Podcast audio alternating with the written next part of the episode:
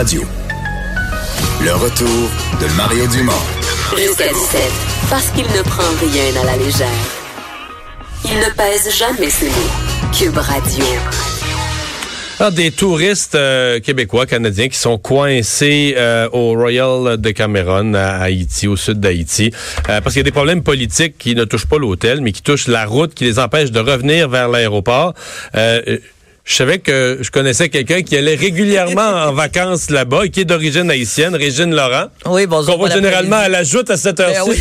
sur nos écrans dans le studio. Bonjour, Régine. Bonjour. Euh, ben, commençons par ça. C'est un- endroit que tu connais bien, où tu es allé en vacances souvent. Là. C'est un endroit que je connais bien depuis très, très, très longtemps, Mario. Pour ceux qui connaissent un peu Haïti à l'époque, c'est le site de l'ancien Club Med. Et ça a été repris à l'époque, c'est Indigo, et c'est devenu de Cameron depuis plusieurs années. Moi, je suis allé récemment jusqu'à C'est magnifique, dernière. les images, les photos. C'est magnifique. C'est la côte des Arcadins qu'on appelle en Haïti. C'est une des plus belles côtes haïtiennes.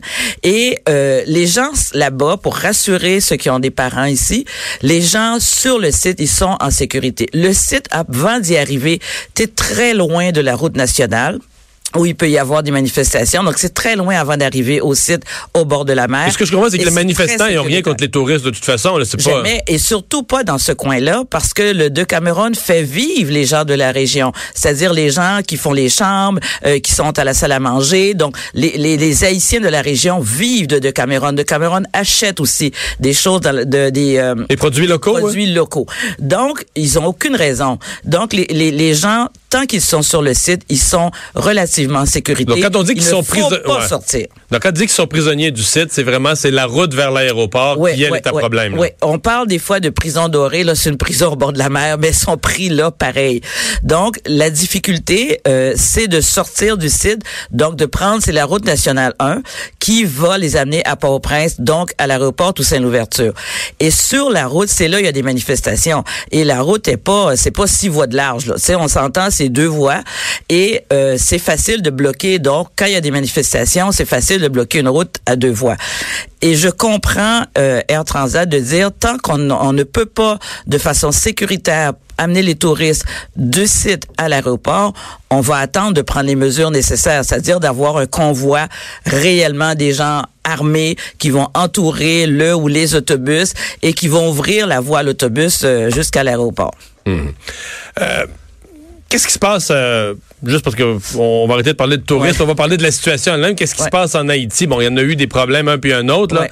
mais là, on, on en veut au gouvernement en place. Euh, on en veut au gouvernement en place et euh, on va les, on, on, on comprend pourquoi. C'est-à-dire, c'est la population haïtienne, c'est une population relativement jeune d'une part, c'est une population qui veut travailler, c'est une population de travaillants. Et là, ils n'ont pas d'emploi.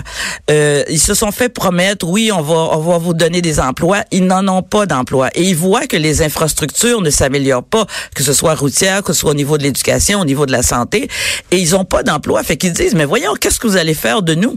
Euh, et c'est normal qu'ils prennent les rues. C'est une population qui veut envoyer ses enfants à l'école, qui veut être capable de se faire soigner, mais tout ça, ça prend un minimum de, de, de travail. Donc, comme il n'y a pas d'emploi et ils ne voient pas de perspective d'emploi, ben ils se disent, à un moment donné, arrêtez, sachant aussi que il y a eu de l'argent. Et c'est ce qu'on a appelé à l'époque, euh, depuis ce temps-là, le scandale Petro-Caribé. C'est-à-dire que le Venezuela, sous Hugo Chavez, avait, euh, entre autres Haïti, mais il y a d'autres pays de la Caraïbe, leur disant, on va vous euh, vendre du pétrole, mais au lieu de payer 100% du prix tout de suite, vous allez payer une partie et l'autre partie, vous allez, on va faire un prêt comme sur 25 ans à 1%. Donc cet argent-là, au lieu de le payer le pétrole que vous utilisez, vous allez le prendre pour le développement. Et dans le cas d'Haïti, selon les évaluations, c'est 3,7, 3,8 milliards durant les dernières années. Et la population, depuis l'année dernière, se dit, ben voyons, on a eu 3,7, 3,8 milliards qui devaient servir au développement, mais on, on cherche le développement, on le voit pas. On voit pas plus d'emplois. Donc, euh, et il faut dire aussi que il y a certains partis politiques qui, dans cette situation-là, en profitent pour euh, allumer le feu le plus et déstabiliser aussi. Là. Ouais, ouais. Ouais. Euh, c'est quoi les, c'est quoi qui était l'élément déclencheur? Généralement, quand il y a une Ouais. crise comme celle-là, il y a, je comp- il y a toujours euh, une, une insatisfaction latente, là, dormante, mais il y a comme ben, il y a quelque chose qui allume la mèche. Qu'est-ce qui est arrivé? Ce qui a allumé la mèche, c'est que euh, il y a eu encore euh, l'année dernière, à la fin de l'année dernière, donc 2000, non même 2017, il y a eu un premier rapport sur cet argent-là, les 3,7, 3,8 milliards, disant il y a eu de la corruption. Il y a du monde qui se sont remplis les poches, les gouvernements successifs.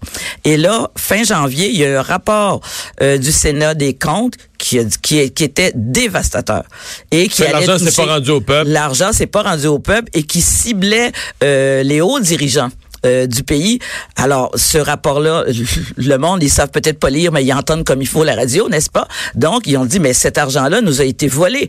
Donc, ça fait des mois, on n'en a pas entendu beaucoup parler ici dans les médias, mais ça fait des mois que ça couvre et les gens disent, cet argent-là devait servir à créer des emplois, à faire du développement, à faire du développement durable, et c'est ça qu'on veut qu'il se fasse. Et si vous n'êtes pas capable de le faire, ben allez-vous-en. Et mhm. les gens sont rendus maintenant, ma perception d'ici, et quand je parle à, ma famille en Haïti, c'est qu'ils n'ont plus rien à perdre. et ça, ça devient... En même temps, ils n'ont plus rien à perdre. En même temps, pendant le cas du tourisme, là. Ouais. Là, le ministère canadien des Affaires extérieures, ce matin, 6 heures du matin, ils ont changé. Là. Haïti est un pays où on disait soyez prudents. Là, on dit n'y allez pas. C'est super mauvais, je veux dire. Avant qu'on reconvainque, je veux dire, pour les prochains mois, les Québécois vont dire, ah, Haïti, c'est bien beau leur, leur, complexe hôtelier, mais on n'ira pas. C'est ça qui est On se tire dans le pied un peu, en tout cas au niveau de l'industrie touristique au moins. Là. Oui, mais c'est ça. Au niveau de l'industrie touristique, je suis d'accord avec toi, Mario. Ça va être à reconstruire. Et pourtant, il y a eu un travail extraordinaire. Transat, qui a été fait ils ont bien travaillé avec Haïti. Ils ont bien travaillé. Ils ont travaillé avec euh, la ministre du Tourisme de l'époque. Vraiment, quand tu arrivais, tu étais prise en charge directement à l'aéroport, directement euh, sur le site euh, en toute sécurité. T'étais bien accueilli, la bouffe est super. Ils, ont vraiment tout fait là. Et c'est malheureux parce que ce sont des gens d'affaires de Cameron. Fait que si euh, la situation ne se régularise pas assez rapidement, ben ils vont retirer leurs billes. Et c'est ça qui va faire encore plus tomber l'industrie euh, touristique. Mais quand on parle de l'industrie touristique, mettez-vous à la place de ceux qui ne qui ne travaillent pas dans cette industrie-là, mais c'est la grande majorité, mais qui voient pas, qui qui, qui savent pas où, où est l'espoir et qui ne le voient pas année après année, jour après jour. Fait que c'est pour ça que c'est cette majorité-là qui n'a plus rien à perdre et qui voit pas. Euh... L'industrie touristique, ce que je comprends, c'est quand même dans la région, sur la rive sud, etc. de l'île, on est loin, on est à une certaine distance de Port-au-Prince. tout ce qui est en milieu urbain, ils vivent pas de ça, ils, connaissent pas, ça. Ils vivent pas de ça et, et, très très très peu parce que pour situer le, le de Cameron, c'est à peu près avec le la circulation qui est très dense, c'est à peu près à une heure et demie de l'aéroport. Donc c'est quand même euh, assez loin euh, de Port-au-Prince et il y a une, densité de population à Port-au-Prince même qui fait que il y a très peu d'hôtels où les, les, touristes passent plus qu'une journée ou deux.